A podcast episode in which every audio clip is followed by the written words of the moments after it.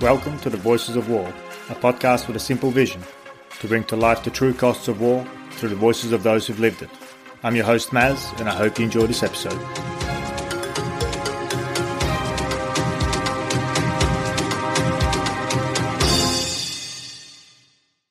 Just before we dive into dehumanization with David Livingstone Smith, I'd like to take a moment to personally thank a few people who have either shared last week's episode with Shannon E. French or who have tagged friends recommending the show. In no particular order, I'd like to thank Rob Hartley, Luke Millwood, Andrew Parsons, Nikki Coleman, Christopher Ankerson, Christian Nicholas Brown, and Alison Nicholas from the Visualizing War podcast. Today's episode is another interesting one, and I would really appreciate it if you could tag two friends who you think would like today's show or share the episode on your social media. And now, let's get on with the show. My guest today is Professor David Livingstone Smith, who is a professor of philosophy at the University of New England. He has authored nine books.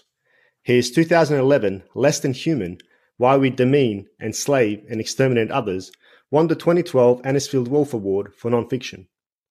David's most recent book on inhumanity, dehumanization, and how to resist it was published by Oxford University Press in 2020. And his 10th book, Making Monsters, the Uncanny Power of Dehumanization, will be published by Harvard University Press later this year. David has been described in the Times Literary Supplement as a philosopher seeking not just to interpret the world, but to change it.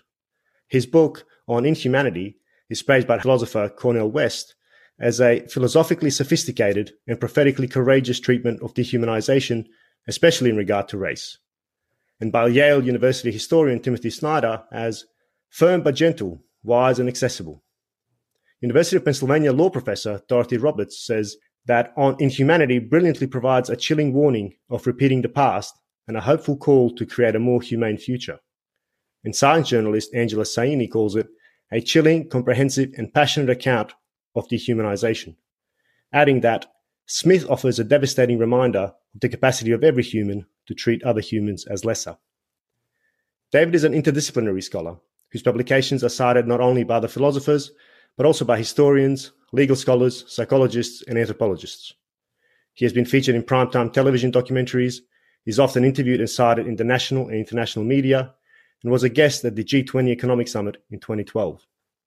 To say that David has brought the notion of dehumanization into our collective conscience and discourse would be a gross understatement. Just Google dehumanization books and uh, David's name comes up first. I, for one, have certainly come across his work a lot in my studies and feel humbled to have him as a guest. David, uh, thank you for joining me on the podcast to discuss this uncomfortable but critically important subject. Oh, thank you for inviting me. Just before we get into this subject, and, and just to set the context, this podcast, when it was born, the idea of dehumanization uh, and how it leads to genocide, uh, war crimes, and so on, uh, was certainly part of the uh, initial idea of the podcast. So I, I, really do mean that I'm humbled to have you uh, mm. on as a guest. But before we delve into that into that dark subject, maybe we can start by exploring what motivated your explore- exploration of the idea of dehumanization. Yeah, well, I can answer that in two different ways because there are two different aspects to it. One is certainly autobiographical. I, I grew up in the Deep South uh, in the 50s and 60s. That was the Jim Crow era, the segregated South. And I was surrounded by the most brutal and explicit racism imaginable. Mm. You know, there was nothing subtle about it. These weren't dog whistles, these were loudspeakers. Um, I also grew up for a large part of my childhood in an extended family with my maternal grandparents. And they were both Jewish refugees from, from Eastern Europe. My grandmother from Romania, my grandfather from Belarus. They came to the United States to escape the pogroms you know, long before the, the Third Reich. Um, but Jewish families, Ashkenazi Jewish families, there, there's there's always a sense of an awareness of the brutality of one human being or one kind of human being against another.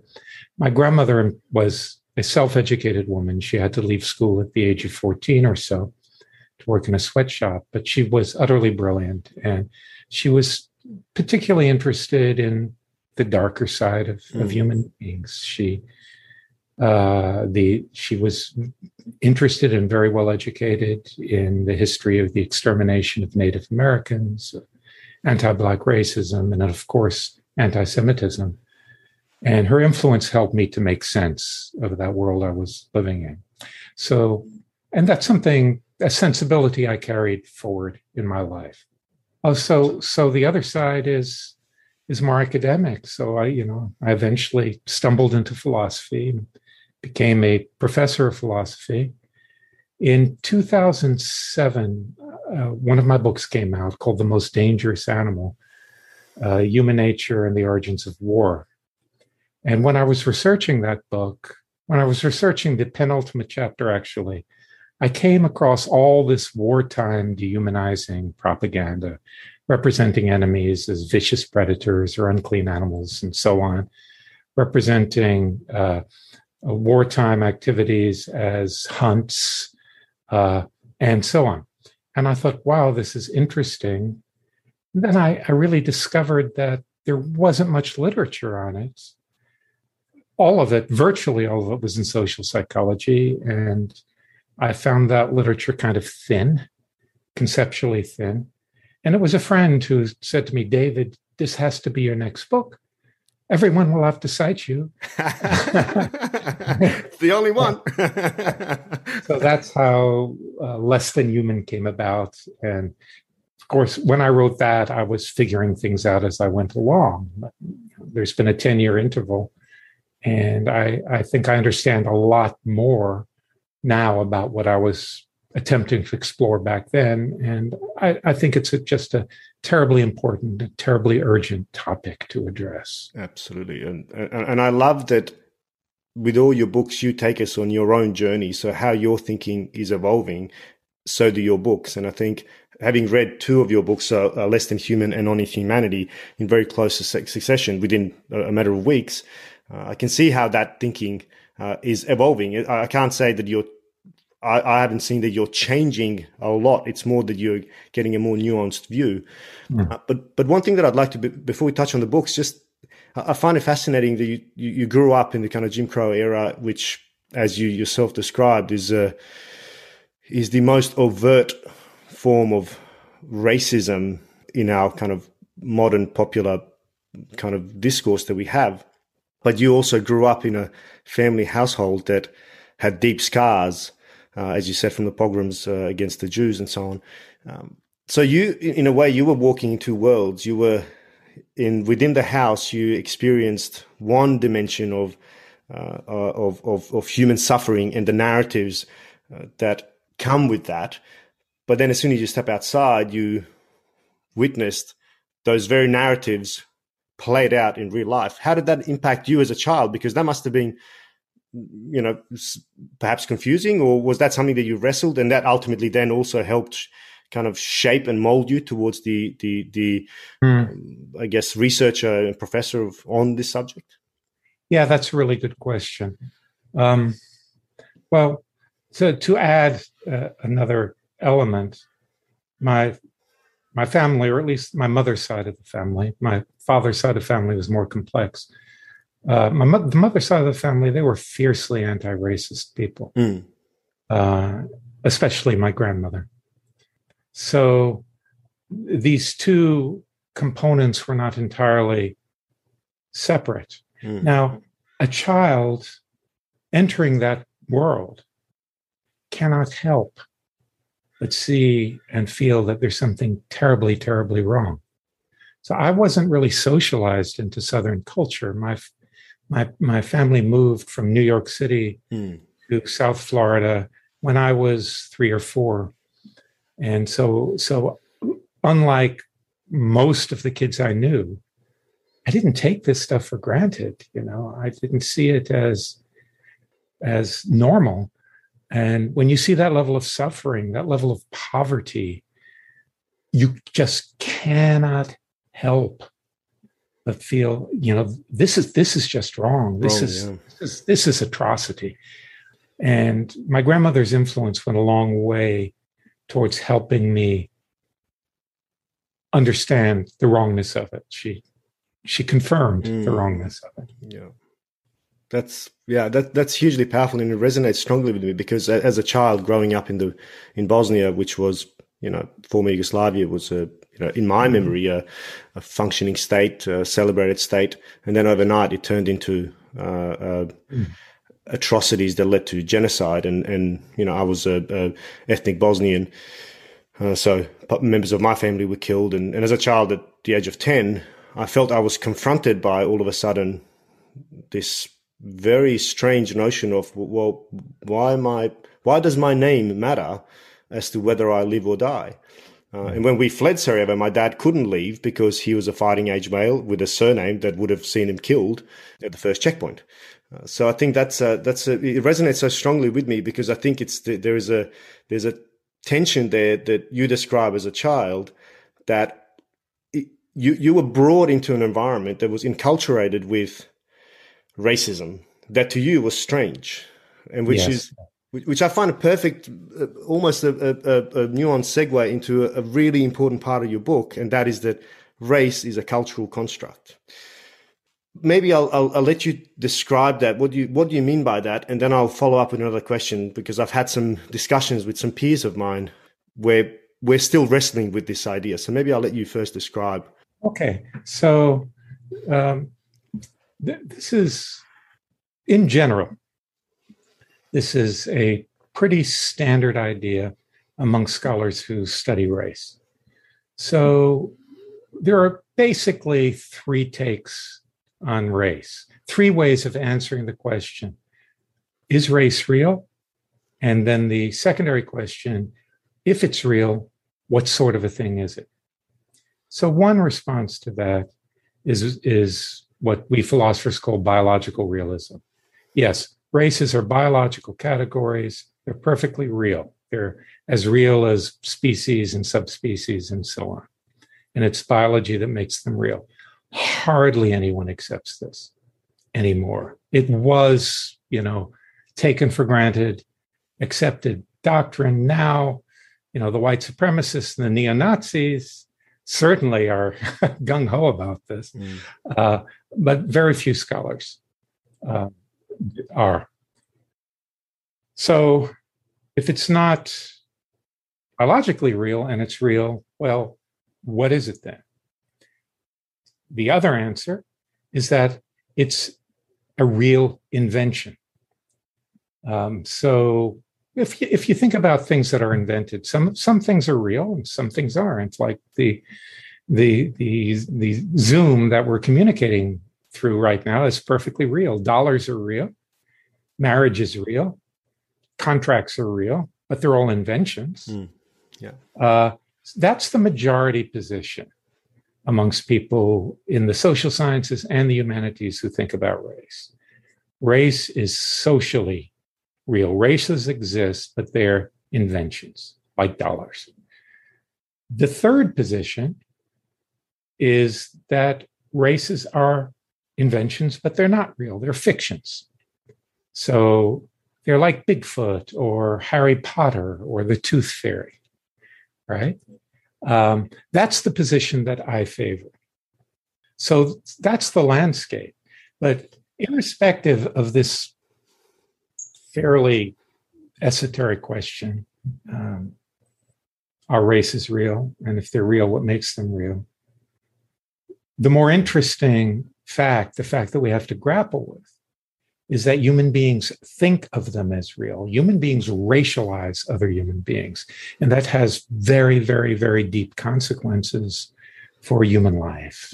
Hmm. That's, uh, that's wonderful. That triggers another uh, thought in me. Uh, is it um, Benedict Anderson, the Imagined Communities? And, and it's, a, it's kind of this idea that what we perceive as real is real. So, you know, nations, countries, flags, they're only real insofar that they have been invented by a social group. Mm-hmm. And, and it, it, it, resonates with me strongly when you say that uh, it is a cultural, a cultural construct that is imagined and not real. And, and I think the proof is in the fact that when you came as a child into an environment where it was perceived as real, mm-hmm. it was something that you recognize as, hold on, this is a, something's not right here. uh, it's almost like it needs to be infused in your uh, uh, uh, you know, into into your upbringing, into your environment, into the social narratives that you, how you explain and view the world, and that ultimately is culture, and culture is merely a habit of a social group, right? So yes, that's right. So all the, you know, the people that I interacted with, young and old, were marinated in this point of view. Yeah, it seemed self evidently correct to them, but me coming from a different place, no, it seemed it seems very peculiar. Mm. So, so look, one way to to get at this is to ask, what are races supposed to be? And once we identify that, then we can look out in the world and see if there's anything that corresponds to that. In my view, well, first of all, a viable account of what races are supposed to be can't be too local, right? It can't be restricted to how African Americans have been and are seen by many white people. It can't be restricted to how Bosniaks were seen in, in the former Yugoslavia. Mm-hmm. It can't be restricted to how Jews were seen in the Third Reich, right? And we can go on and on yeah. with many, many other examples. It's got to be broad enough to encompass all of these, these things. So I think it works like this the idea of race is the idea that there are a small number of fundamentally different kinds of people. Right. And these, there are very clear divisions between these. Everyone on earth is either a pure specimen of one of these kinds or a mixture of two or more of them. Mm. That's the first component.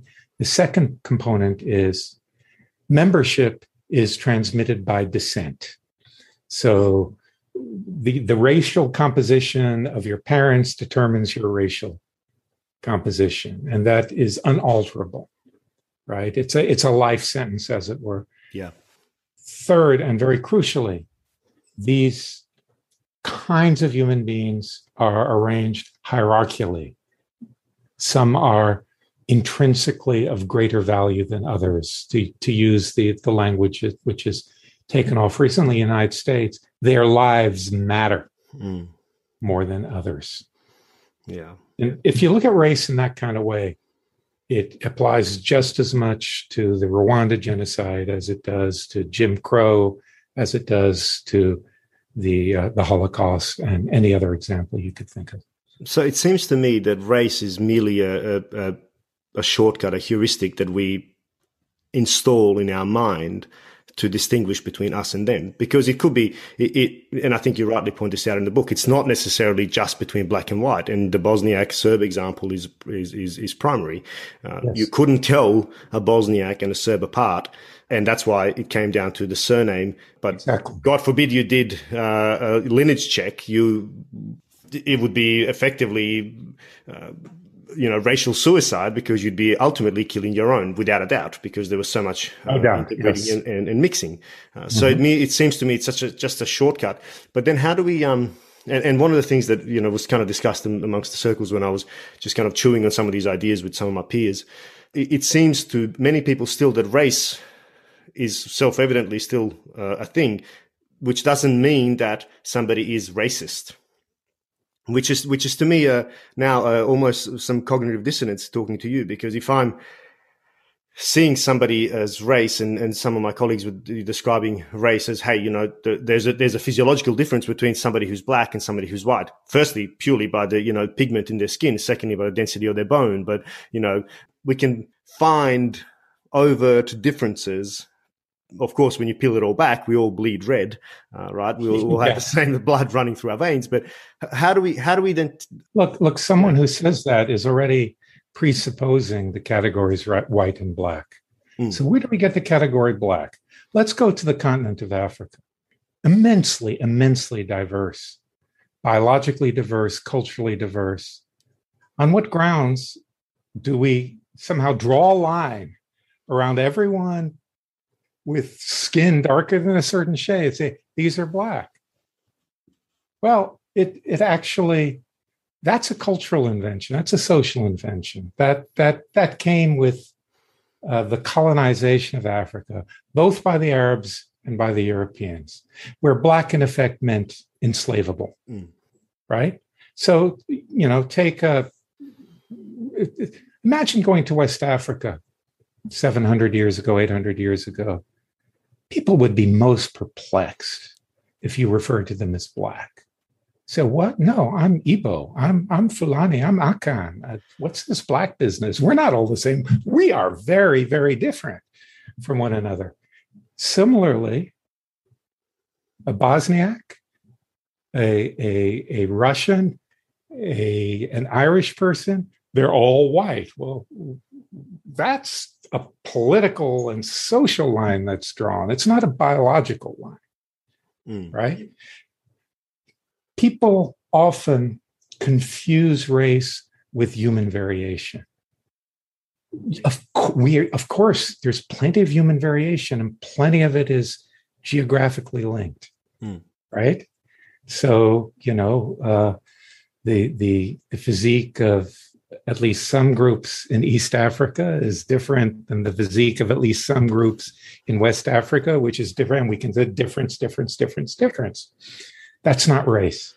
Yeah. That's just the, the spectrum of, of, of variation, which we find in all species. Race is this notion of kinds, types, black, white, and they change over time as well. Look, I would be mixed race to the Nazis my mother is Jewish. Now, looking at me, I'm six foot four. I have blue eyes. I had blonde hair when I had hair. um, I could almost have been one of Hitler's bodyguards. Mm, yeah, yeah, Not quite tall enough, but yeah, uh, yeah. Why did Nazis require Jews to wear yellow stars? Because for many Jews, they were indistinguishable yeah. from members of the so-called master race. Yeah, yeah, that's that's that's so wonderful. I mean, it it it strikes me as, and we keep coming back to the point that you know we we we are a product of our environment, and you know the, it whether a physical environment or you know cognitive, cultural humanly created environment. So much like we've, uh, you know, we adopt uh, racism as a cultural habit within a social group. So does, you know, the environment have an impact on how our physiology, how we, sh- how we've shaped uh, physiologically, you know, the and skin color and so on. Um, sure. What? So, so then, I guess the the the cognitive leap here then is what is there a difference between race and uh, uh, uh, ethnicity? Is one cultural, one actually biological?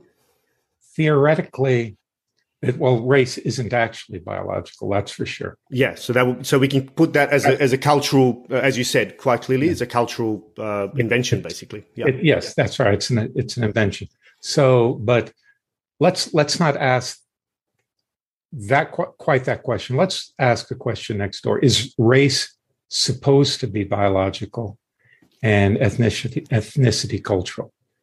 Yes, yes, that's that's the case. But but this is very important. Ethnic groups very readily get racialized, hmm. right? So what starts as an ethnic group can turn can get racialized. Can, these people can start being treated as an alien and inferior race. It's not a clean distinction at all. In theory, it is, yeah, but in yeah. practice, it is not. And you know these categories and something else that should be noted here is these racial categories these racial lines these racial concepts change historically geographically non-whites become whites so on and so forth. Yeah okay. So so it seems to me then there's uh, almost a, a, a sliding scale towards dehumanization and all of these different groups uh, uh, or, or, or, our need to delineate between us and them. Uh, and I'm not sure if that's, um, I mean, I know the social identity theory talks about that, that there's, we have an innate need to distinguish between us and them, but there's a difference between, you know, ethnic groups to then racial groups to then finally the, you know, the, the, the bottom of the scale uh, of dehumanization. Is that, would that be an accurate in my yes, mind? Yes, how, how yes, pretty much. So, so I I think uh, there are actually three levels here. Mm-hmm. So there's like in group, out group biases. Yeah, like that's, football games and stuff. You know, yeah, that's right. From as, as simple as that. You know, yeah, yeah, yeah, and and that's not necessarily toxic or mm-hmm. dangerous mm-hmm. or anything like it can become dangerous yeah unless you're in england of course yeah, yeah, yeah. Too yeah. soon maybe i don't know i'll get chastised by, by my british listeners sorry i didn't mean to oh no that was good um, so race is hierarchical so it's not just there's us and there's them and they're different from us race if you look historically how races are born, how groups get racialized. They're, they're relations of domination, mm. relations of conflict. When it's advantageous for one group of people to exploit or otherwise do harm to another group of people, racialization is often one of the steps there, right? So if they're lower than us, then it becomes legitimate to exploit them, to to harm them, to to exterminate them, depending upon how this works. So that hierarchical, the so the idea in, in race and racism, I think, is very bound up with the notion of race itself. You know, if race is hierarchical, race has racism baked into it. Mm, mm, yeah. Um, so um, it's the active component of, of race almost. Yeah, yeah, yeah that's yeah. right. Yes. So to racialize people isn't to dehumanize them. They're not less than human, they are lesser humans. Dehumanization demotes them more thoroughly and excludes them from the category of the human altogether, or at least is an attempt to do so, because you know from my book it's a little more complicated than that. Yeah, yeah. Um, so we we when we dehumanize others, we push them below the threshold of those who count as fellow human beings. And that licenses and motivates much worse behavior towards them. Yeah, it's a it's a really interesting point, um, and and we're, we're, very much starting to touch the actual idea of dehumanization. But just before that, if I if I can just ask one question, and that's this the the idea that racializing or race has within it infused this infused this notion of hierarchy that you know somehow my race whatever that race is is somehow superior to the race that i'm uh, and and i'll just bring it in here that i'm fighting against uh, and i'm just going to bring in the war context uh, being mm-hmm. a soldier and, and and dealing with the idea of war in this podcast. And one of the things that i still wrestle with and, and i and i had a really profound conversation with your colleague shannon uh, shannon e. French about this very point about collateral damage uh, in, say, precision strikes, where we have basically a formula where we can, we will allow and sign off on X amount of civilians killed by uh, mm-hmm. precision munition to kill a you know somewhat a high value individual you know whether it's say an isis leader or something like that uh, we can comfortably acknowledge the fact not comfortably uh, uh, uh let me rephrase that uh, certainly not comfortably but we will accept civilian casualties. And, I, and I'm still wrestling how we are able to do that without, in some way, racializing, dehumanizing, etc. If we're if because to me there's a there's a there's a strong link between race dehumanization and my disregard for the suffering of that race or that other um, over there. And that to me is part of our collateral damage estimate. I'm basically saying that the life of this terrorist is worth more than the life of these five civilians, but collectively they're all worth more than my life because I'm going to drop a bomb. I'm not going to send my soldiers in there to, to deal with it. Uh, so there seems to be something there that I just can't quite put my finger on. And I wonder if you can maybe help make some sense of that. Maybe I can. So, I mean, this, as you said, this is assigning values to lives. And that's more or less a necessity in those sorts of circumstances. But that doesn't make the psychological cost of such judgments go away. Mm. So they're pragmatic judgments that are made. Uh, but those pragmatic judgments coexist with really flesh and blood human beings. And I'm of the opinion, as, as you know, that part of being human involves a kind of reluctance, a kind of inhibition against, against spilling human blood. And we find evidence of this worldwide, even in highly militaristic cultures like, like the ancient Romans. Mm. And, and we can't magic that away, right? And one of the consequences of this, I think, is that the psychological cost to soldiers, particularly those who are exposed to up close and personal killing, is grossly underestimated, often by soldiers themselves. Mm. Right? Now, these, these can be very subtle things. As you know, war drives a lot of people crazy. Mm. And it's fairly recently that some have begun to acknowledge that part of that is the act of killing itself, the traumatic character of the act of killing. It's still, I think, grossly underestimated for obvious reasons. I mean, who'd want to go to war? Right? It, war has always been painted in highly unrealistic terms. I mean, glorified and glorified, glamorized, and glorified, and the blood and gore and stench were edited out of the picture. And for for centuries, people, men who went to war, were basically thrown away as trash afterwards. Hmm. It's like a machine that that eats people up. Um, so I'm wandering a bit from from your question. No, not at all. Yes, yes. There, there, there's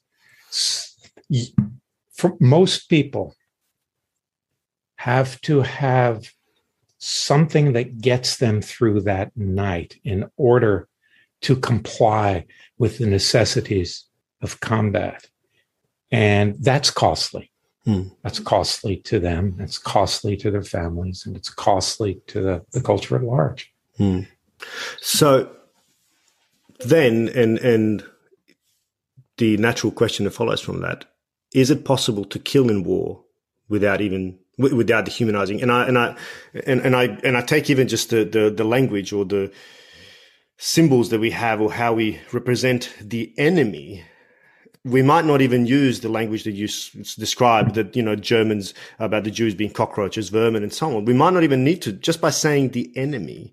Am I pot- potentially progressively starting that downwards scale towards dehumanizing in order to facilitate at all the act of killing? Yeah, so there are two two related but distinct issues here. One is what it takes to get people to kill other people and maybe I should say a little bit about the backstory to mm. that, why that's that's an issue. I used to get laughed at for saying these things. Uh, it's it's now acknowledged a bit more. Um, so here's one indisputable fact about our species: we are hyper social animals. There's no other mammal that comes anywhere near to our degree of sociality. And any social animal needs to have inhibitions against lethal or even sublethal violence directed against fellow community members. Now, in most animals, the community is the local breeding group, but our hypersociality is such that it extends way beyond hmm. local groups. So when we when we cast our eyes on another member of our species, in my view, we cannot help but see human. It's an immediate response. Bang looking into a, a, a pair of eyes. And famously, of course, killing someone while looking into their eyes is one of the most traumatic experiences that anyone has. Drives people crazy, haunts them for a lifetime. Okay, so, but we're also really smart and able to think instrumentally, and we can think, gee, you know, wouldn't it be great to those people living over on the other side of the hill if we could like steal their stuff, enslave them, uh, you know, create room for ourselves, maybe wipe them out entirely. And you know, we we can make that call, and we often do. Actually, the your collateral damage calculation is rather like that. Um, so, if you look at it as I've just described it, we're between a rock and a hard place. Mm on the one hand, there are these deep inhibitions, probably part of our legacy as social primates. On the other hand, we can recognize the advantages of doing violence against others. In our endless creativity, we human beings have worked out various ways of getting around mm. this problem of selectively disinhibiting lethal violence. Um, dehumanization is one way. There are other ways. The use of intoxicants, alcohol is. I'm just reading a, a great book called "Drunk on Genocide" about the use of alcohol during the Third Reich, huh. but also hallucinogens, uh, cannabis, all sorts of concoctions are used and have been used to to disinhibit aggression. Ritual practices, which are still used, mind altering rituals as preparation for going into battle and uh, certain religious ideologies. Dehumanization is one of these. What they, these all have in common is they distance, they create distance, right? That's the crucial thing.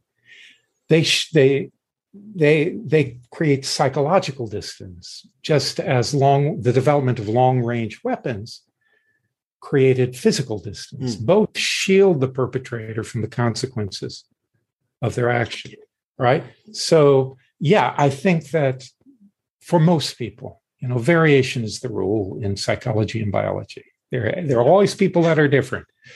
Uh, but for most people, killing in combat requires the creation of distance.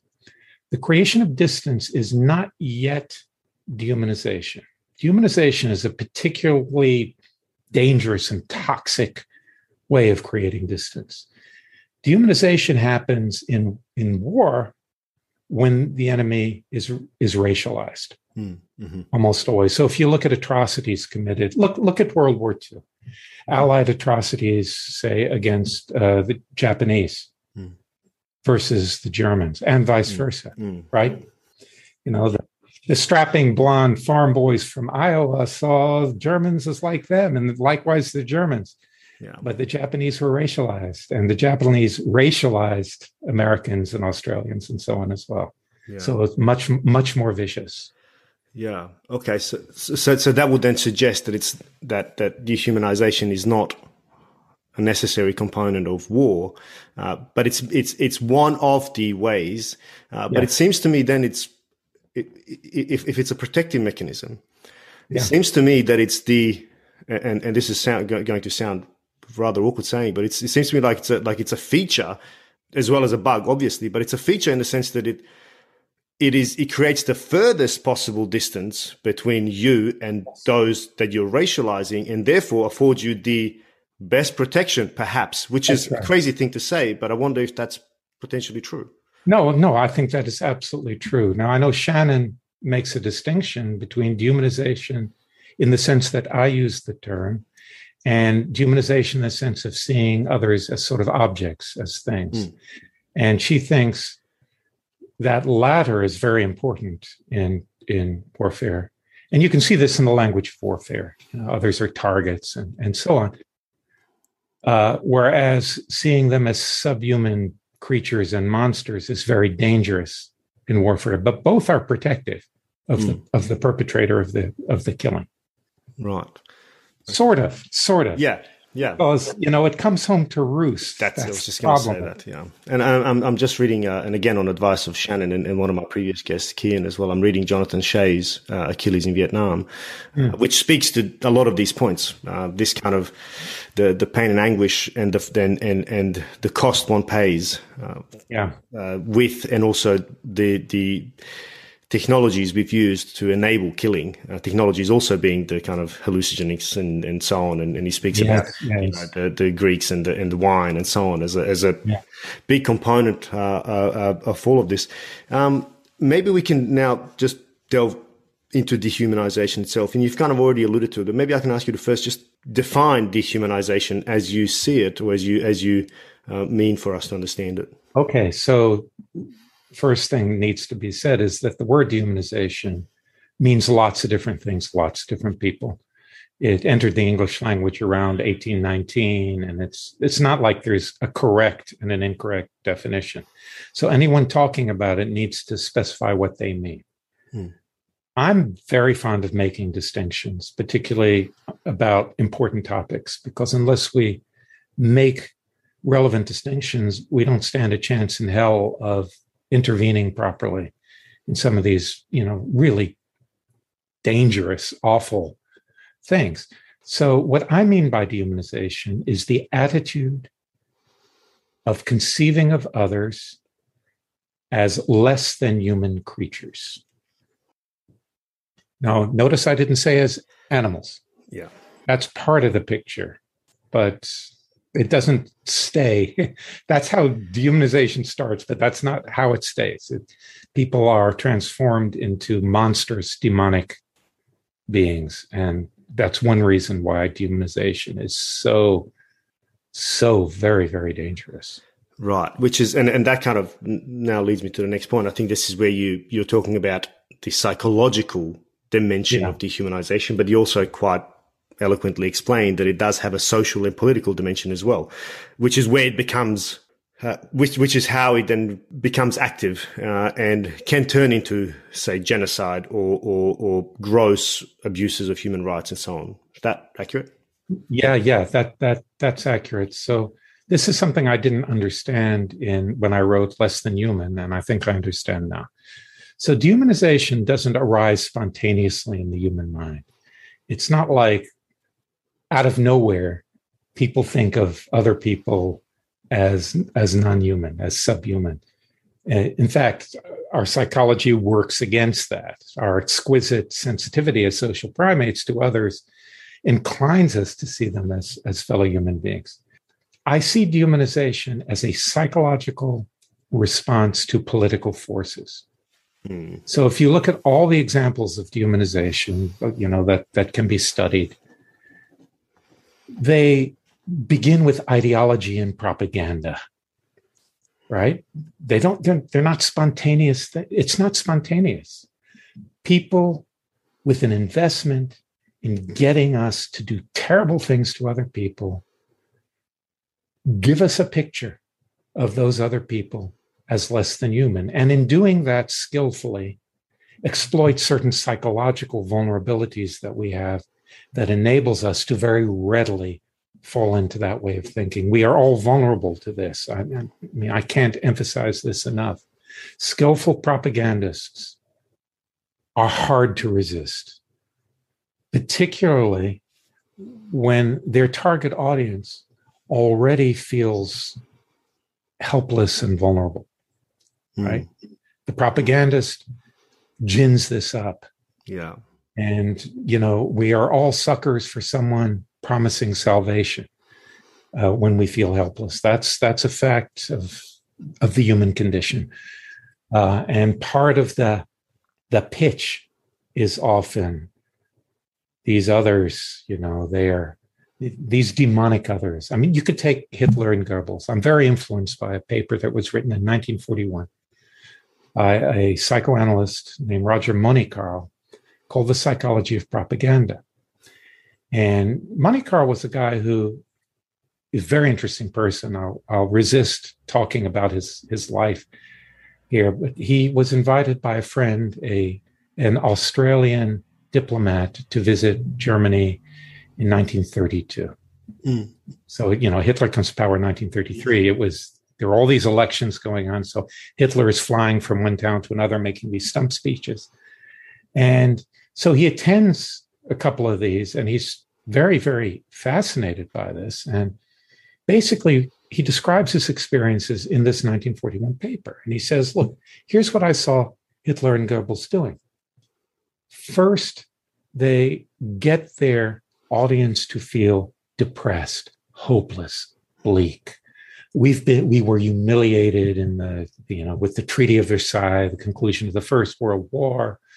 Our our great destiny, the great destiny of our people, is now in the dust. And so when once he works the audience into what Money-Kyrle calls an orgy of self-pity, then he changes his tune. He say, no, yeah, but it wasn't your fault, you know. Yeah. It was the Jews and the communists. Um, now they're in a paranoid state. That's usually where the dehumanizing pitch comes in. Hmm. And then to top it off, then then is the magical solution. I'll make Germany great again. Only I can save us. you know, and if you swallowed the first two, frankly, you're a sucker for the third one. Um, and uh, so he generalized this to authoritarian propaganda per se. And I, I think there's a great deal of of truth in that. So when we dehumanize people, it comes may I add a layer of nuance? Please, please. And yeah. this this is going to be very clear in my next book, that one that comes out in, in October. So I, I think there's there are two elements necessary. One is a pre-existing ideology. So in Nazi Germany, there was deep anti-Semitic beliefs going back uh, at least to the 13th century. That's a background, and that kind of stuff can remain latent. Hmm. Then, 20th century, the social ecology changes, right? Right. There's economic hardship. There's there's the, the the disaster of the First World War. And then there are these far right groups responding to these conditions. There's political chaos and you know battles between the communists and the Freikorps. And then you you have an environment in which then someone like Adolf Hitler can spark, can it's like a match to dry kindling. Mm. Right. And I think that's the crucial combination. That's what we saw in Rwanda with the the, the 1994 genocide. Yeah. That's what we saw in, in Bosnia. Yeah. Right. Deep history, ideo- baked in ideology, and then a spark. Yeah, this, and it's amazing how much again the environment will facilitate those conditions and you know whether created or real it's the it's it's the belief it's the perception of the, the recipient yeah. which i find is is and again this is it, it speaks so much to this point that I that I often talk about. We have this idea that we are hugely autonomous, independent, rational thinkers who feel that no, no, I, I know the difference, um, yeah. which is so not true. And we are, and I and I love how you finished this book, and and, and I certainly don't want to come to the end on it at all. But I think you brought it, you you you mentioned it already that we are all so susceptible to it.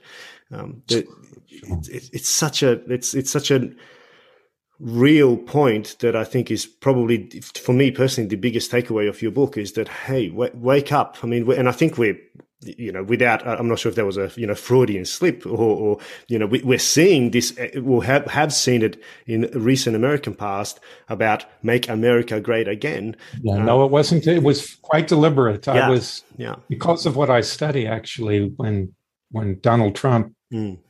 as soon as he threw his hat in the ring and he made his, his first speech, it followed precisely the pattern that I just described to you. Yeah. Yeah. Precisely. Yeah. And I thought, oh boy, my, you know, my well-meaning liberal friends patted me on the head. No, he's, he's a clown. No, he's not a clown. And there's this background there, right? So Trump's no longer president. That doesn't make it go away. No, that's right. As we saw on January 6th. Yeah. Um, yeah the storming of the Capitol, Yeah, it's a, it's a, yeah. it's, it's, it's, it's, it's so simmering below the surface. And again, whether this is our in-group, out-group need, uh, we saw it in Australia. I mean, you know, we are a multicultural nation like the US, uh, and we saw it certainly wasn't racialized initially, but it kind of grew from it. But during COVID, we started with, you know, toilet paper crisis, and there were people having fights uh, physical mm. in supermarkets over toilet paper. Very soon we started, you know, the the the increase of assaults towards Asians, uh, and again this, yeah, yeah mm-hmm. and of course, you know, Trump's, uh, you know, kung flu and so on and so forth, which. Most people will laugh at. Ah, he's just joking. No, no, no, no, no, mm-hmm. no. You, are missing the point. That is, yeah. yes, it's funny, quote unquote. Um, if taken in isolation as a single but even so it's still part of the the same game of that's right. othering someone.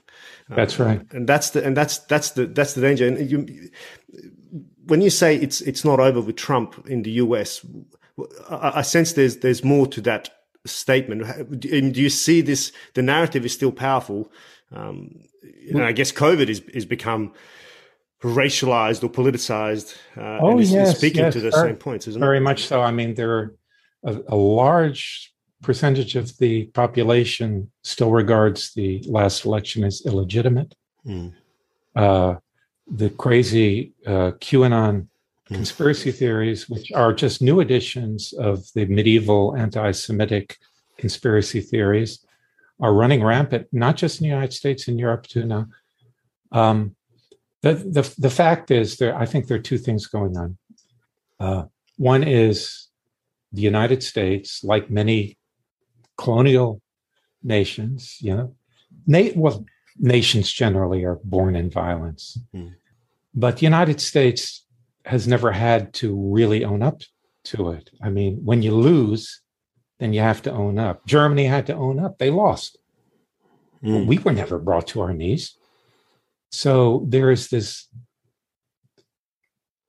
denial of the real horrible atrocities that are baked into our history that are incompatible with the American exceptionalism, this cherished illusion that many people hold deal, dear, and they feel it slipping away from them. They fear that the American empire is going down the drain. You know, the Chinese empire is rising, and we're, you know, all empires see their, their day. And so that's a perfect storm, right, for for this sort of this sort of thing. It's still there. It's still in the background. It's still dangerous.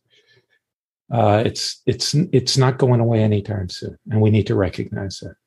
And I think this this kind of reminds me of a, of a point that you you you make in the book that dehumanization, as as you described it, doesn't include moral disengagement, but rather it's yes. viewed and presented and exceptionally moralistic, which is what it's the right thing to do. Stand up for your people, stand up for your country, fight yeah. for your survival, etc., etc.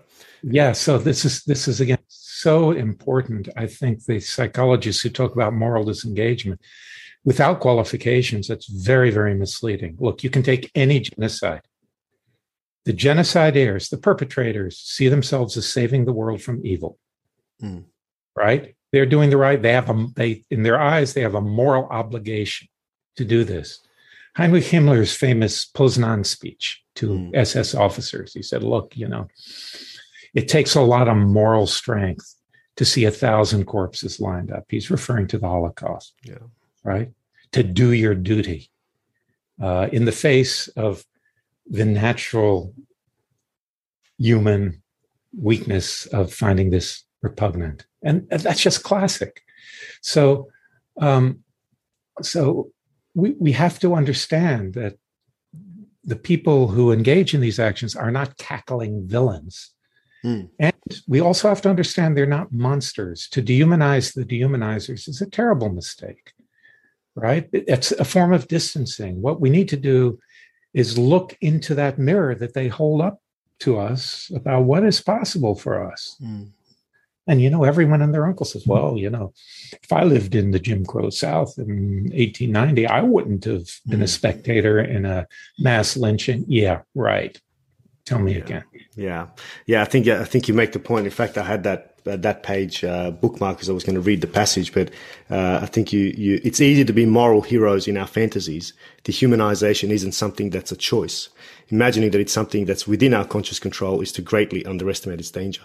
Uh, I, I, I love that passage because, and again, it speaks to this the the environment and and you use the word marinate. I love that because that really speaks to to to this kind of saturation of the environment within us, and therefore dehumanization ceases to be a choice. Um, yeah. Maybe yeah. I can ask you to just go talk about that a little bit more because it might not be necessarily as totally obvious and evident what you mean by dehumanization is not a choice. Well, it, it's. It, I think we should look at dehumanization as something that happens to us. That there are responses that we have to certain kinds of circumstances. And um, they, they overtake they, they overtake us right? So uh, you know by analogy if suppose that um, you are on, on, the grand canyon. There's there's a, a platform mm-hmm. you can walk out over and it's it's a transparent platform. You look down and and it's a it's a sheer drop right now, almost everyone cannot help but get weak in the knees and reach for the rail. You know, you wouldn't have stepped on the damn thing if you thought there was the slightest chance of falling. You know that. Mm. But these responses happen to you, mm. right? And you can't turn them off. You can't, I choose not to be scared here.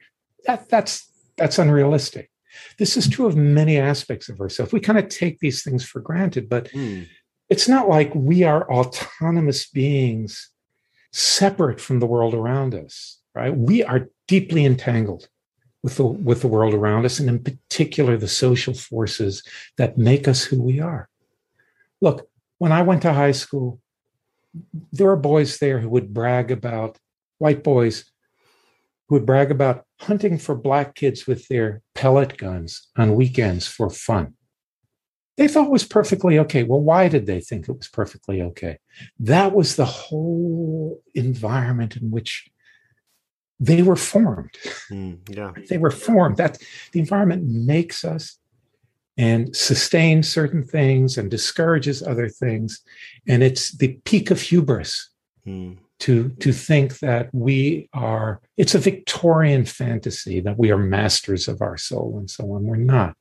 That's why social and political action are vitally important for constraining some of our worst tendencies. That's uh, that is so wonderful, and again, it echoes uh, a lot of what I discussed with Shannon, and we we we. we discussed this point in relation to soldiers committing acts of war crimes and atrocities. Mm-hmm. Uh, and we talked about the effects of constant deployment, the gradual desensitization to combat, to human suffering.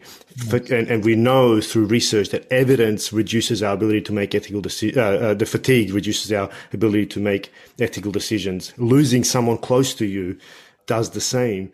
So yeah. therefore, we ought not to be surprised when we put our men and women in uniform into these extraordinary situations without the means to come back down to the, to, to have a respite of their deployment but we yeah. send them back in, back in, back in. We can't be surprised that ultimately they will cross that line. Yes, no, that's absolutely true. First of all, the whole experience is grossly underestimated. I mm. I find it infuriating when uh, when it said, "Well, you know, this combat veteran has PTSD, like it's a flu or something." Yeah. This is it's a much this is a much more serious thing.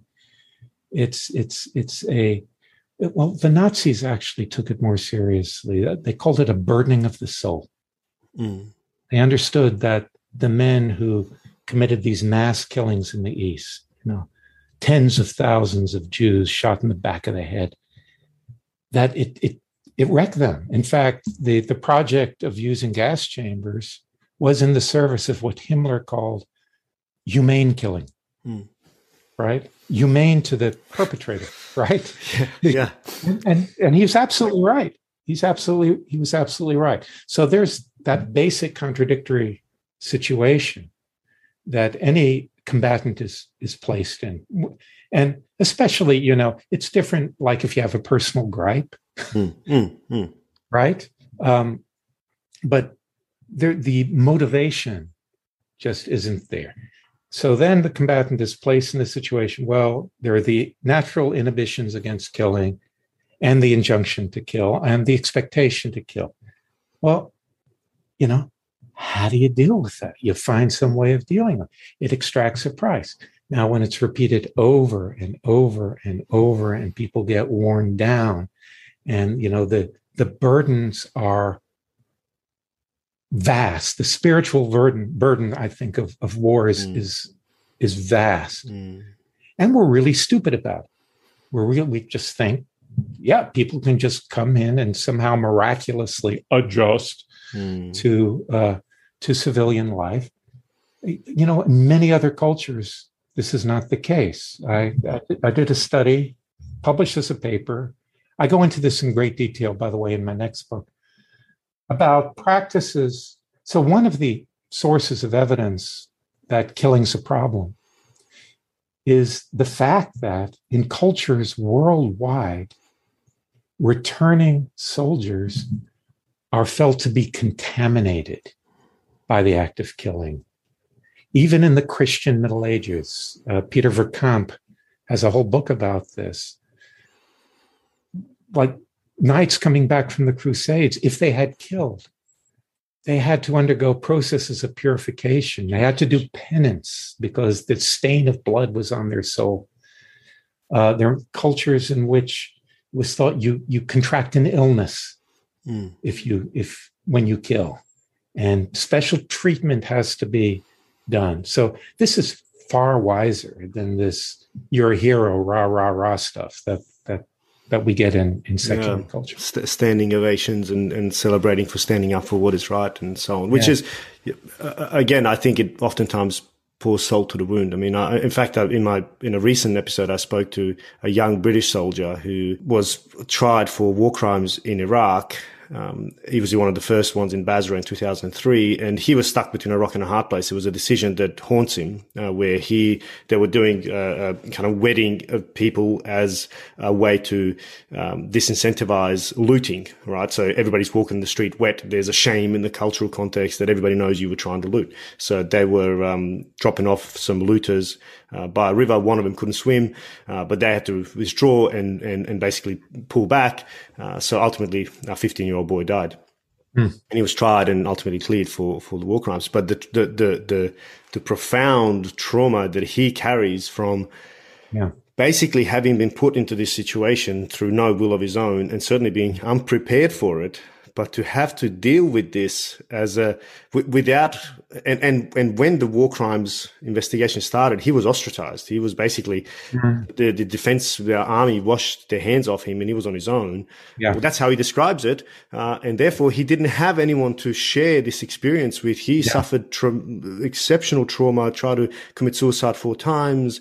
I mean, a really really moving story about this lack of connection to the very people that sent him to do this job and through no fault of his own ultimately because the environment created he was hmm. just mm. unlucky that his state of mind his thinking interplayed with that environment there and then at that yeah. point in time and that his path crossed the path of that unfortunate 15 year old iraqi boy who died uh, in yeah. the river it's uh, it's it's and i think it's something that we don't we really don't give enough credit we have we have a tendency, and we're, we're experiencing this in Australia, and I, and I, have to be careful not to not to you know judge this too far. But we have um, some of our special forces uh, under allegation of uh, of war crimes at the moment, and it's it seems to me like a very easy thing to say the few bad apples or to dehumanize, as you as you said, dehumanize the dehumanizers or alleged dehumanizers. Yeah, but that is such a it feels to me like we're just washing our hands yeah. You know, so that we may continue on enjoying our bliss uh, in this wonderful nation of ours, having ticked the conscience box, and that you know we have done mm. our we have upheld our civility and our morality by prosecuting these bad few bad apples. But it's so much bigger than that when we have created yeah, conditions for it, right? Yeah, yeah. I fully agree. Yeah. It's a, it's it's a really it's a it's a it's a painful. That's tragic. It's yeah, tragic. And this is not to say that we shouldn't prosecute atrocities and so on. It's far from that. That's absolutely not what I'm saying. Nor should nor do I condone uh, crimes of any nature. But we need to look at this as a as an ecosystem that's living and breathing and facilitates it. Right? Yeah, perfect, perfectly right. And uh, I mean, the fact that you had to say what you just just said. I mean, this should be self-evident mm. uh, that the the bad apples argument is almost always wrong for one mm-hmm. reason or another, and it is an ecosystem, and we have to understand the burdening of the soul, to use that Nazi yeah. expression. Yeah, that you know we have to ask questions like, how did this happen? We have to sincerely ask that not simply you're bad. That's not an explanation of anything. Mm. How did it happen? What are the forces at play? Even people who did terrible things, uh, basically, I believe compassionate attitude is important. That does not mean they yeah. should not be prosecuted. I shouldn't have to say that. Yes. That's right. Yeah, yeah. You shouldn't have to say that's right. Uh, but but I, I couldn't agree more. The, and and I find this, and I've said this in my podcast before that for for somebody of my ethnic background, I've I've made it clear that I can empathize with the Serbs who have, you know, exterminated. Yeah. Not, which is never to say that I justify it or support it, endorse it in any way. But I think it's an important, we, we have to do that in order to rationalize what's actually happened and to explain it so that we don't become the very victims of the, exactly because it's so easy to then uh, if, you know, and, and, we hear this often, particularly from our most hardened warriors. You have to fight evil with evil, but but where does yeah, yeah it's the kind of and as Shannon calls it the race to the bottom, which I, I think it's great as well. I mean, I think it's a it's mm-hmm. a it's a great way to think of it, right? Um, it's a yeah, I, I, I, it's a it's a scary realization, I think, and one that's very uncomfortable to think that we are all capable of this. And I think um, is it was a uh, Milgram, Stanley Milgram's experiment on, uh, which I think has had some methodolo- methodological questions asked, but I think the, it's been repeated sufficiently to stand uh, firm. You know, post and this was post Nuremberg trials about the you know mm-hmm. Uh, who will who will apply the electricity uh, yeah. up to the kind of lethal levels. Um, yeah, uh, I think that should that should have back in the, I think it was what late sixties, early seventies, whatever that experiment was, mm-hmm. should have taken hold in our discourse more broadly in our politics. Yeah. Um, and, yeah. And, and, and, it's not. Yeah. And, and, you know, some of the, one, the, I don't think the lessons of the Milgram experiment have been digested properly. These people were not, oh, yeah, turn the electricity up. They were struggling with themselves, right? They were sweating. They were, if they had great, they obeyed, even though it was against the, their the grain of of their attitude. Yeah. Right. So it's it's not like evil and evil, right? It's well, like I said, look, génocidaires are trying to save the world. Mm. And God's always on our side in war, whoever we are. Yeah, yeah. Before we, and I do want to ask some some kind of questions as we as we kind of head towards our close on on on the next book that's coming up. Uh, because this is such a big topic, I feel like we've we've covered quite a lot. But is there something that you think we haven't covered, or maybe actually the the the idea of the essence? I think it's an important one because I think you you you make you you you explain that really well and in depth in both your books, uh, perhaps in in less than human to to some more depth than in uh, in on humanity. But maybe it's worth to to to just touch on this kind of essence or the human essence, which then sure. is a bridge towards kind of sure. this notion of dehumanization. Sure. So let me let me try and be concise. This is a very important element of the psychology of dehumanization. So the psychologists from the late 1980s have been investigating something that they call psychological essentialism. What that is is a tendency of human beings to divide the world of living things up into kinds, like racial thinking. That's mm-hmm. also part of it. And think that, well, what makes any being a member of one of these categories is something deep inside of them. And that's called the essence. Now, it's very important to understand this is a way people tend to think it has no scientific, you know, there's no scientific basis. Yeah. It's radically incompatible with anything that science tells us. So again, it's cultural. Yeah. Yeah. Well, it, it, is it? I don't know. I don't know if it's, it certainly mm-hmm. is cultural. I, I don't know if it's purely cultural. Mm-hmm. I, I think there may be dispositions which come psychological. It may be a psychological disposition that comes to us very, very easily for whatever reason. No one knows the answer to this question. All we do know is it's very, very pervasive. Mm. Now, this is a really important element of my work because it addresses a problem. Here's the problem. Let's say you're a, a committed Nazi. You're an you're an SS officer. And let's say that I'm a Jewish man, which I am, and you're looking at me, and well, there's nothing different about me mm, mm. than is you know from from anyone that you would regard as a bona fide human being i wear clothes i speak your language i put up an umbrella when it rains i love my kids i i eat stuff that you eat and so on and so forth so how can you look at me and refer and think of me as to use the german term an untermensch a subhuman yeah. Yeah. Uh, just the weirdness of that has led some people to say, well, dehumanization just couldn't be real. It just couldn't be real. But psychological essentialism, that body of psychological research, helps us with that. Mm. Because what's going on then is you're experiencing me as outwardly human, sort of like a, a human appearing being, but inwardly lacking a human essence. Inwardly, where it matters, me being something else. So I'm kind of a counterfeit human being to you. Mm. Right. So appearances are deceptive. Again, this brings us back to race. Why did the Nazis make Jews wear yellow stars? Because they couldn't look at them and, and tell them apart from anyone else, right? So the star is sort of a badge of the of the essence, the racial essence, and yeah. taking it further, the sub subhuman essence. Now, so that's that's really, really, really crucial. When we dehumanize others, we don't deny that they appear human. We deny that they are inside human. And claims about evil typically come into this. Now, you said is there anything I haven't said? Let me add one more piece to the puzzle. I said right at the beginning of this conversation, which, by the way, I've enjoyed very, very much. Yeah, um, as have I. Yeah.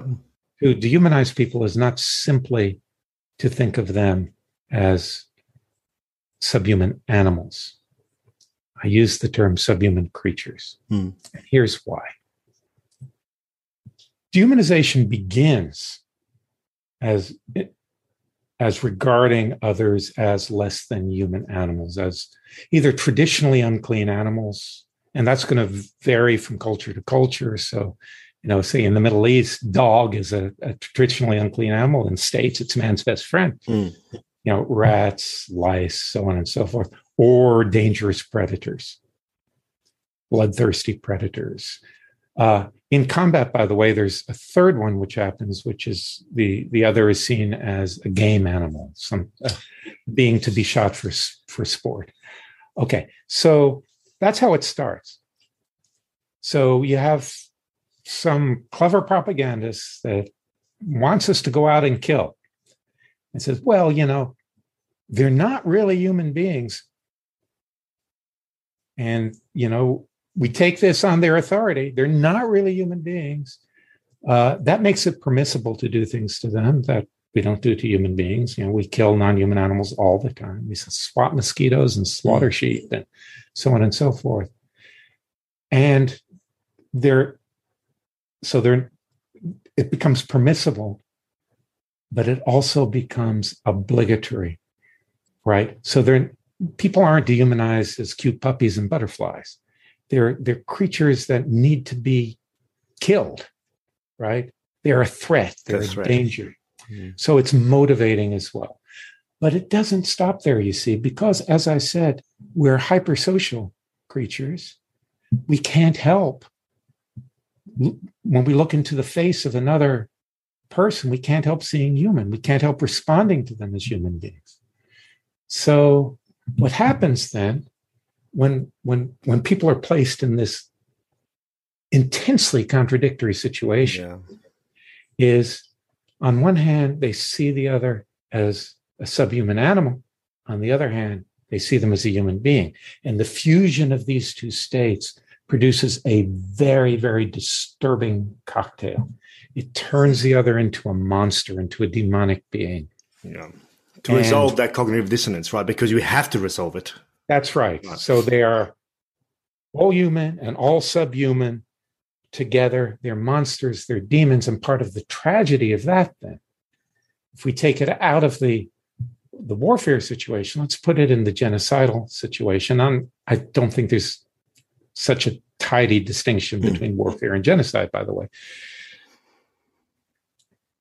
It's often then the most vulnerable members of a population who are imagined to be the most formidable, the most powerful, the most dangerous, because that's what monsters are, right? Mm. Right? You know, African Americans in the aftermath of the Civil War, incredibly vulnerable population. Black men were represented as monstrous beasts, ravenous, killing and raping. Uh, Jews in the 1930s in Germany you know, we find this again and again and again and again and again. Well, refugees recently, refugees, and, absolutely. the US in particular, uh, the kind of yes, yes, the, yes. the trains right. coming up and rapists and murderers, and but we saw that the same in Europe as well to, to 2015 as well. That is so that is so powerful. I, I I really don't know how we where we go from here as a, as a civilization because it, it, it just doesn't seem to be something that we're willing to contend with. It seems to me like we just keep, you know, repeating the same. We're falling for the same mistakes time and time again. Yeah. It's, a, it's all of recorded history. Yeah, uh, it's yeah. So how do we? So, so maybe that's then a question to to maybe uh, as if if. And I know I'm not sure if you would describe yourself as an optimist or, or maybe a pessimist, but no, not um, an, I'm. I, I take the, the line from Cornel West. I'm hopeful but not optimistic. Okay. Yeah. If I weren't no, hopeful, I wouldn't write these books. Yeah. Yeah. Right? That makes sense. We, we, it doesn't have to be this way. Hmm. And, but I don't have the illusion that I'm going to change anything much by, by writing these books. But look, we've got to, we've got to wake up to this because we've got catastrophic climate change just over the horizon. I mean, there's a, a forecast now of collapse uh, by 2040 there are going to be refugee problems like the world has never seen.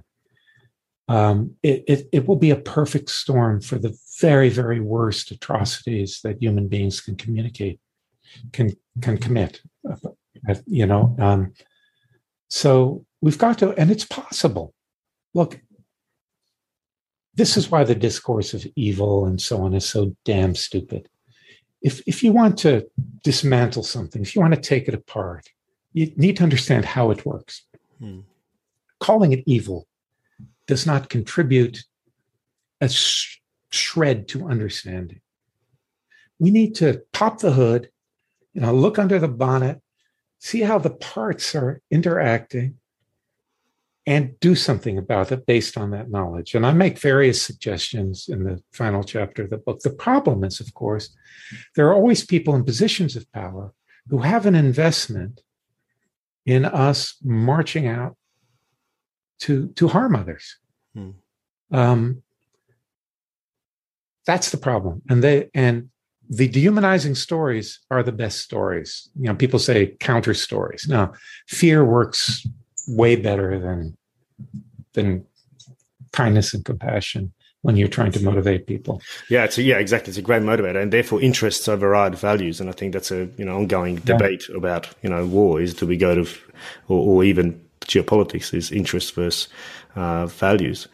Yeah. Maybe we can uh, kind of start bringing it so close. But you, I, I, know that in the last chapter you do talk about some of those uh, ways that we can tackle this. Uh, maybe we can take a minute just to, to kind of give us some of your most critical ways that we should be uh, trying to, or, or, what are some of the signs that we are we are falling victim ourselves to some of these? All the times, it's always yeah. a tenuous mm. balance, right? So one of the things that keeps us somewhat safe are robust social institutions, freedom of speech and independent judiciary, you know, freedom of the press and all, all mm. that. Now, all of these can be exploited by people who want us to do bad things.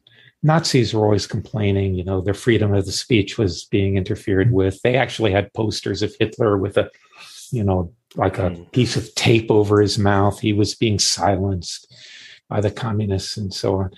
Sounds familiar um, again. Yeah. But, these are these are all important things. We also have to know ourselves, right? We have to know that we have this disposition to respond to political forces in these very destructive ways. There's no vaccination. There's no vaccine. It's worse than COVID, right? Mm. There's no vaccine.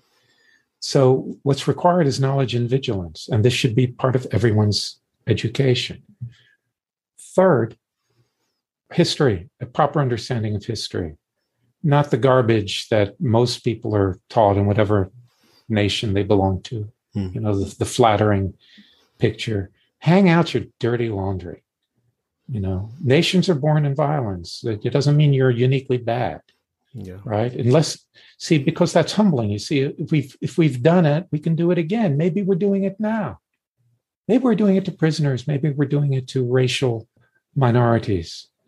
So those are the sorts of things I, I discuss in the, the final chapter mm. of On Inhumanity. But there's a there's another one which I don't discuss there, which is the most important of all.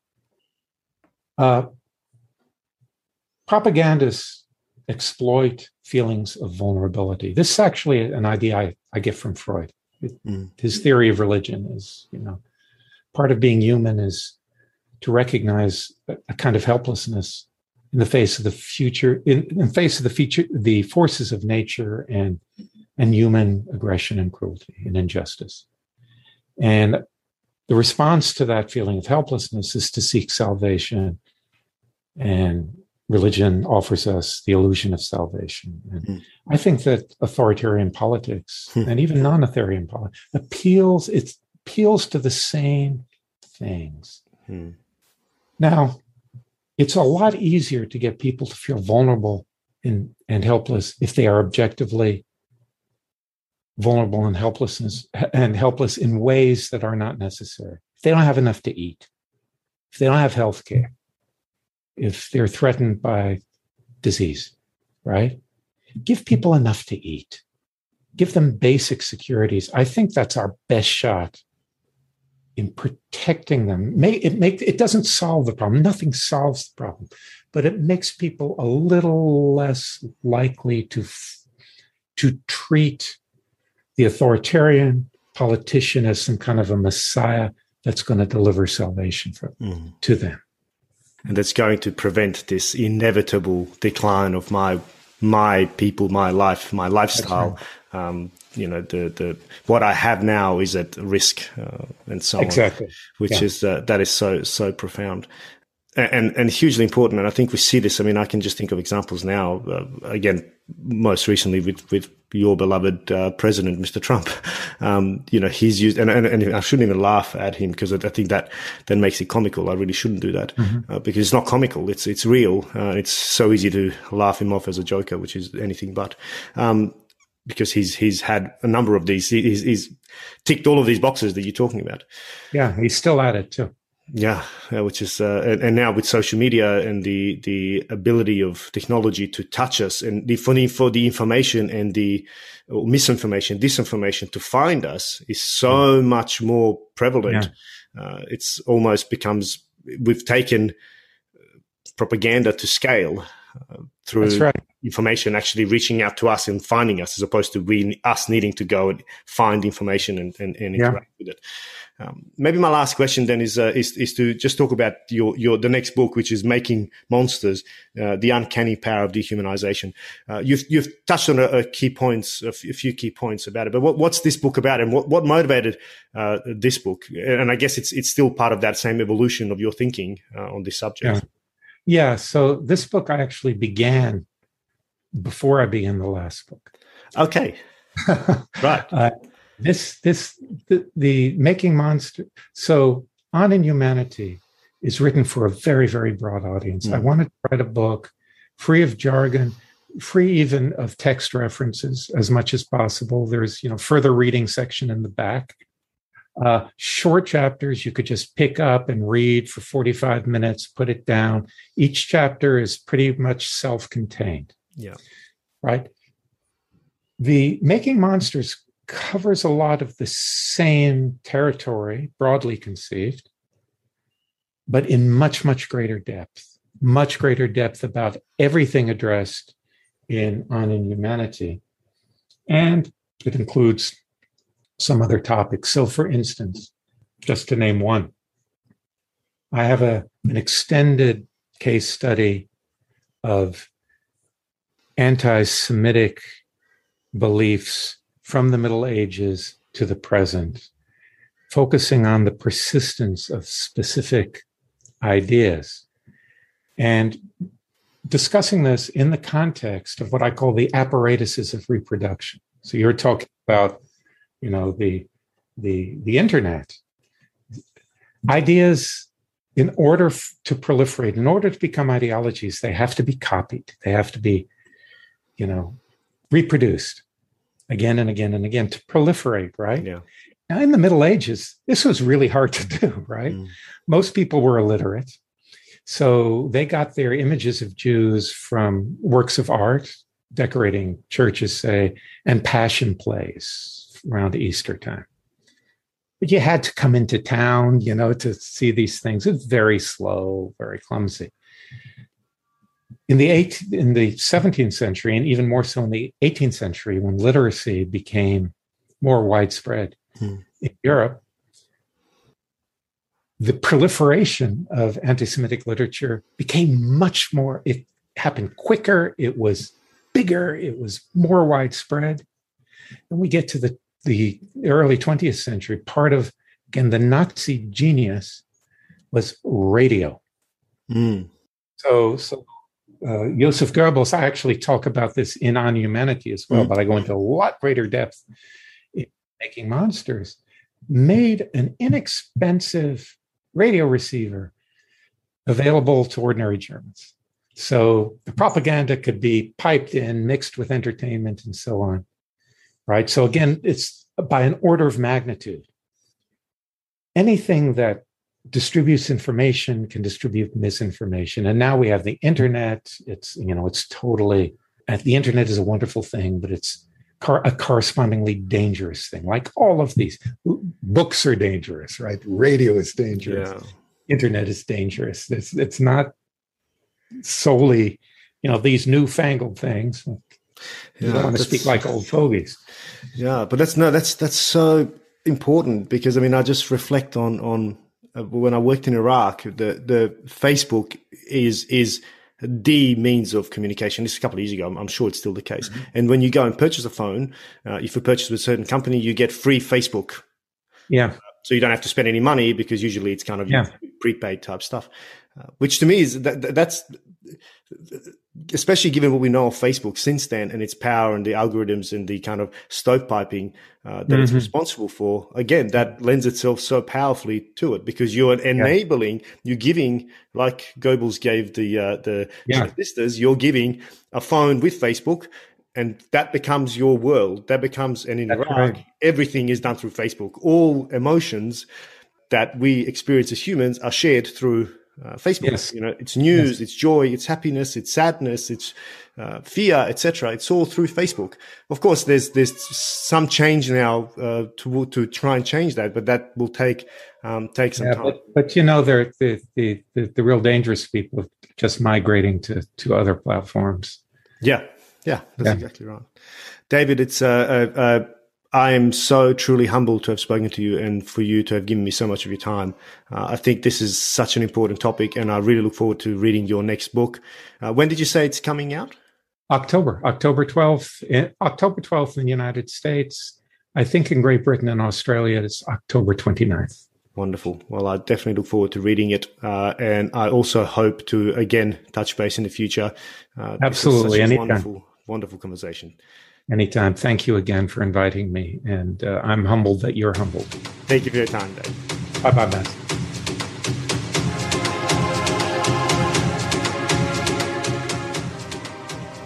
Thanks for joining us for another episode of The Voices of War. You can access all episodes on www.thevoicesofwar.com or by subscribing wherever you get your favorite podcasts. And while you're there, please give us a review as we'd love to hear what you think. If you'd like to recommend a guest for the show, you can reach me on info at thevoicesofwar.com.